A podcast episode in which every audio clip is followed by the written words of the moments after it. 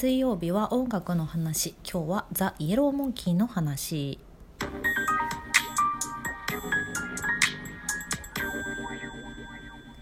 はい本日よりスタートいたします。水曜日は私がただただ好きな音楽を話す12分間でございます。石井舞です。お元気でしょうか、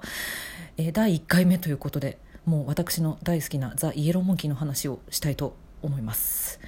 えー、っとですね12分じゃ全然足りないという気がしておりますのでもう急ピッチで進めていきたいと思うんですけれども、まあ、まずねその私今30代半ばでザ・イエローモンキーのことを知らないという人はあんまりいないのじゃないかなと思うんですけれどもで2016年にあの再集結しておりましてテレビとかも結構ね出ていったので若い方でも、まあ、ちょっとなんか聞いたことあるな見たことあるなっていう方もいると思うんですけれども、まあ、でも念のため簡単にザ・イエローモンキーのバイオグラフィーを公式 ホームページからちょっと拝借して、えー、読み上げていきたいと思います、えー、まず4人組のラインナップで1989年12月から活動をスタートしました。グラムロックをルーツに持つ独自のグラマラスなスタイルで人気を博し1992年5月メジャーデビュー、えー、ライブの動員 CD 売り上げともに90年代の日本の音楽シーンを代表するロックバンドとなるも2001年1月8日東京ドームでの公演終了後に活動休止。その後も休止状態のまま2004年に解散をしております。ここまでがイエローモンキーの第1シーズンと、えー、現在 皆さんが、あのー、本人たちが言ってるシーズンですね。そして、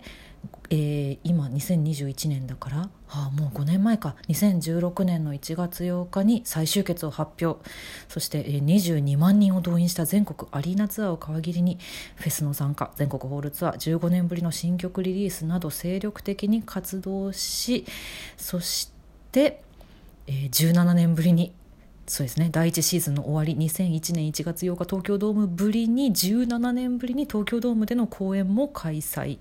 しそして2019年には9枚目となるオリジナルアルバム「499999」数字の9が4つ並んで「49」と読みます。これをリリースしえこれを携えた全国アリーナツアーで大成功を収める。そして12月28日同じく2019年ですね。この日に結成30周年を迎えバンドキャリア史上最大規模となる初のドームツアーを開幕しました。これが、えー、名古屋ドームですね。2019年の12月28日でここから2020年2020年の2月の京セラドーム4月の45に東京ドームを予定していたんですが、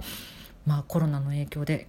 4月の45の東京ドーム中止となってしまいました。そしてその代わりに11月の3日から、えー、新たにドームアリーナツアーと名前を変えて、えー、11月の3日東京ドーム11月の7日横浜アリーナ。で12月の7日代々木第一体育館。12月28日本当もうつい最近ですね。これが日本武道館。ここまでを無事にやり遂げてセカンドシーズンは一旦ここまで。という形になっております。ザ・イエローモンキー。いやもうこれだけでも私の個人的な思い出が詰まっており ちょっと胸熱なんですけれどもまあでもね私あのその90年代の日本の音楽シーンを代表するロックバンドとは言っもう全くもってその通りなんですけれども実は私この頃はねそんなに何ていうのこんなに熱烈なファンではなかったんですよ実を言うと。まあえーと高校生中学高校ぐらいですかねちょうど。でねあの昔あの NHK で「ポップジャムという番組をやっておりましてそれの公開収録で昔私あの行ったらイエローモンキーさん出てたっていうことがあってバラ色の日々だけ生で見た高校時代っていう思い出がありますね。全員背高いめっちゃかっこいいっていう印象。私の同級生で熱烈なファンの子がいたね。ちなみにその子とはあの2016年の再集結の時に一緒に大阪に行きましたね。いやー最高でしたね。で私じゃあなんでいつからファンになってんの？どうしたの？急に石井さんどうしたの？っていう話なんですけど私は実を言うと吉井和也さんボーカルの吉井さんのソロ活動からファンになったっていうなかなか稀有な人でして2009年かな？そうだね。えっとね、その頃のあのお芝居の共演者に「イエローモンキー大好きなんです」っていう方がいてでその人にあの「俺はもう大好きなんだこの本を読んでくれ」って言われて。吉井さんの自伝を借りましたえー、2007年に出版されている「失われた愛を求めて」という自伝がございましてこれ2007年出版なのでちょうど吉井ロビンソン名義でソロ活動をするのが終わって吉井和也っていう名義で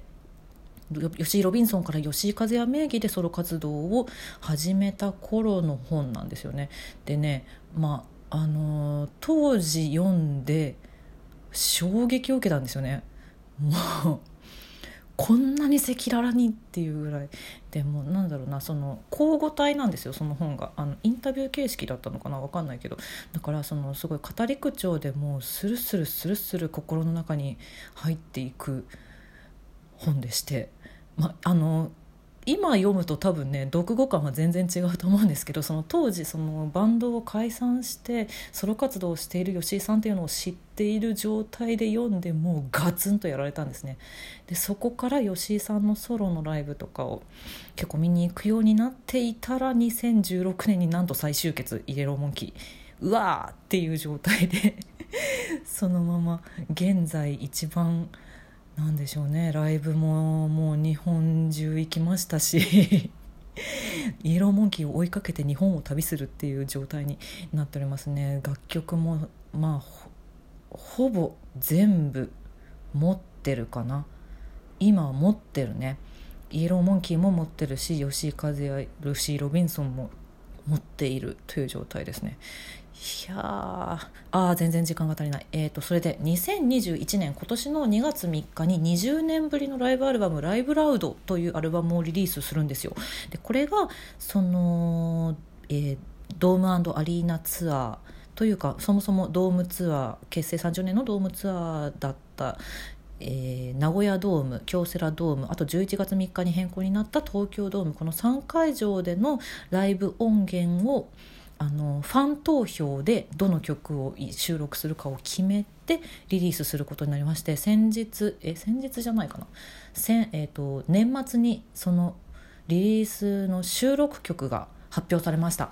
でね発表されてねいやもちろん私投票してるんですけど私の投票した曲1曲も入ってないんですよ実は。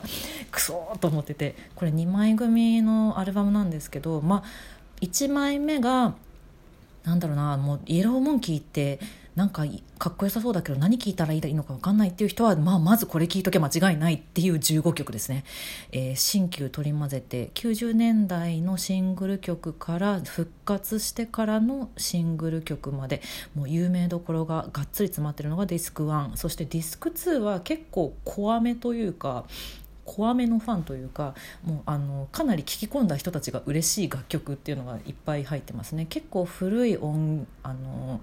リリースの曲もあるしあとその最新アルバム「49」からの曲もありますし私が一番嬉しいのは「ムーンライトドライブ」ですね。4番目に入っているディスク2の4曲目「ムーンライトドライブは」えーと、ラブラブショーのカップリングかなそうですねもう大好きです。これ京セラドーム聞きました。嬉しいです。そしてディスク2のボーナストラックに2017年の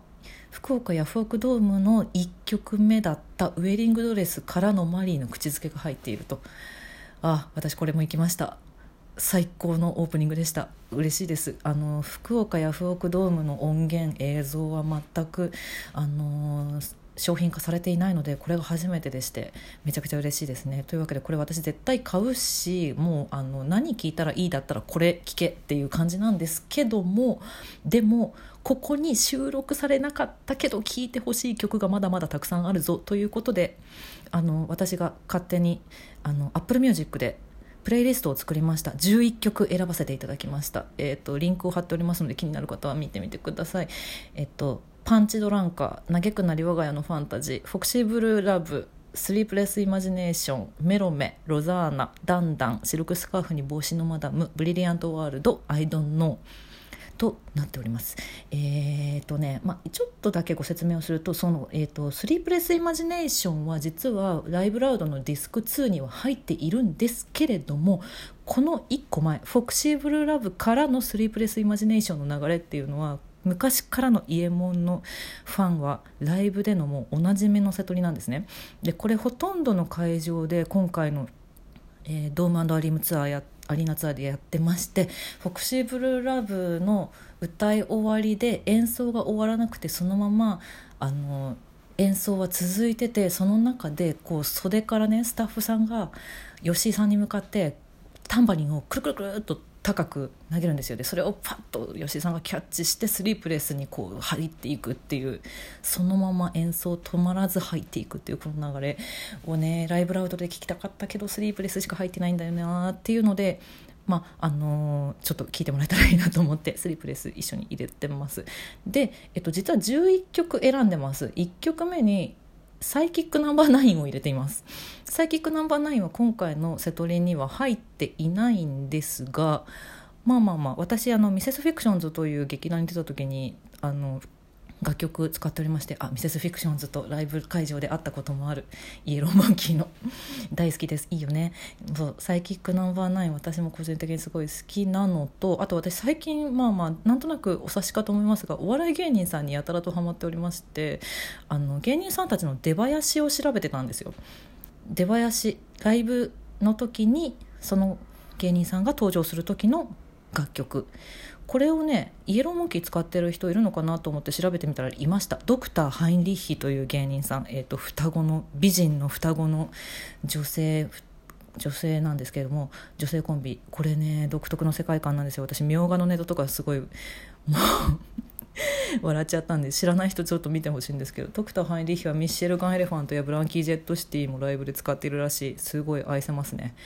いややっぱり全然時間が足りない。何よりも楽曲を聴いてほしいのでもしよかったら Apple Music のプレイリストぜひぜひ聴いてみてください。あー全然時間取れなかった。ありがとうございました。イエローモンキーの話を今日はしました。